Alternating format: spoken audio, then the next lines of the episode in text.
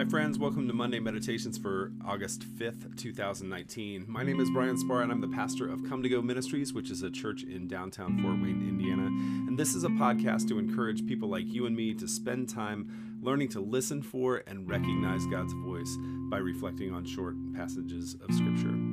And if you want to learn more about the process that I use to create these meditations each week, there's a free video course that will take you through and teach you exactly the process that I use on my website. And you can find that at www.homegrownmission.com. It's, it's 100% free. Everything on the site is available for you as a resource for free. And so take it, use it if it's helpful, pass it along, share it with your friends, do with it what you please. Hope it's helpful to you.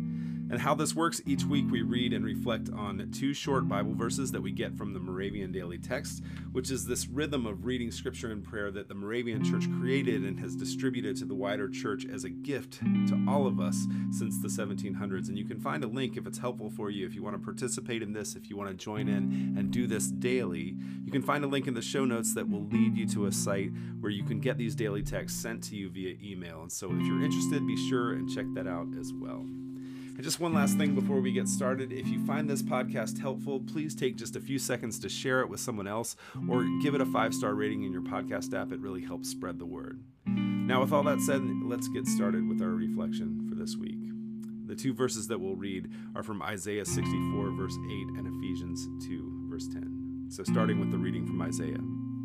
Yet, O Lord, you are our Father, we are the clay, and you are our potter. We are all the work of your hands. And then Ephesians 2, verse 10 We are what he has made us, created in Christ Jesus for good work. Now I'll read them again, and this time as you listen and read along, jot down a few words that get your attention as we read.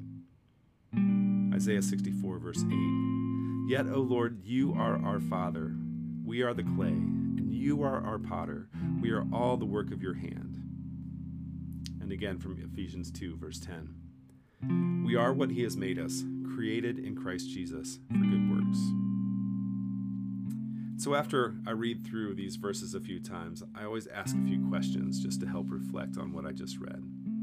I usually ask what has my attention and why, and then what do I wonder about that I'd like to reflect on more deeply? What do I not understand but want to look into further? And am I prompted towards any immediate action or response? And this week I got kind of stuck just on that first question what has my attention and why? And I wrote this in response. A significant part of the call I feel that God has invited me to pursue in my life is to seek out and express love to those disregarded and overlooked and left out by others, especially by the church. It saddens me to see the countless movements, both intentional and not, across the church and in our society as a, whole, to exclude those who are different. As I read these two short verses, I'm immediately reminded why I'm so drawn to these people.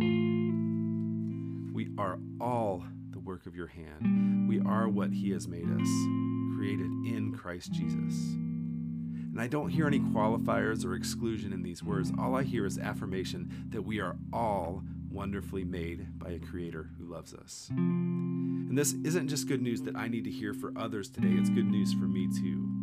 I'm part of the we who is the work of God's hand that Isaiah talks about. I'm part of the we who is created in Christ Jesus, the writer of Ephesians mentions. And I'm drawn to that good news today. And so as I reflect on that, what I like to do next to prepare to listen for the grace that God is speaking is to just posture myself for that, that listening through writing a prayer in response. And today I wrote this Creator God, thank you for carefully crafting each of us in your image. Thank you for shaping us lovingly with your hands, like a potter shaping clay. May my life be an expression of this loving care as I meet and interact with others who are the work of your hand today. So, thank you for tuning in, my friends. Now, feel free to try this out on your own. Sign up to get the daily text sent to your email box and do this each day or just a few times this week and let me know how it goes for you. I'm happy to help you out any way that I'm able. So, God bless you as you listen for God's grace speaking to you this week, and then as you respond faithfully with your actions. Can't wait to see you next week. God bless.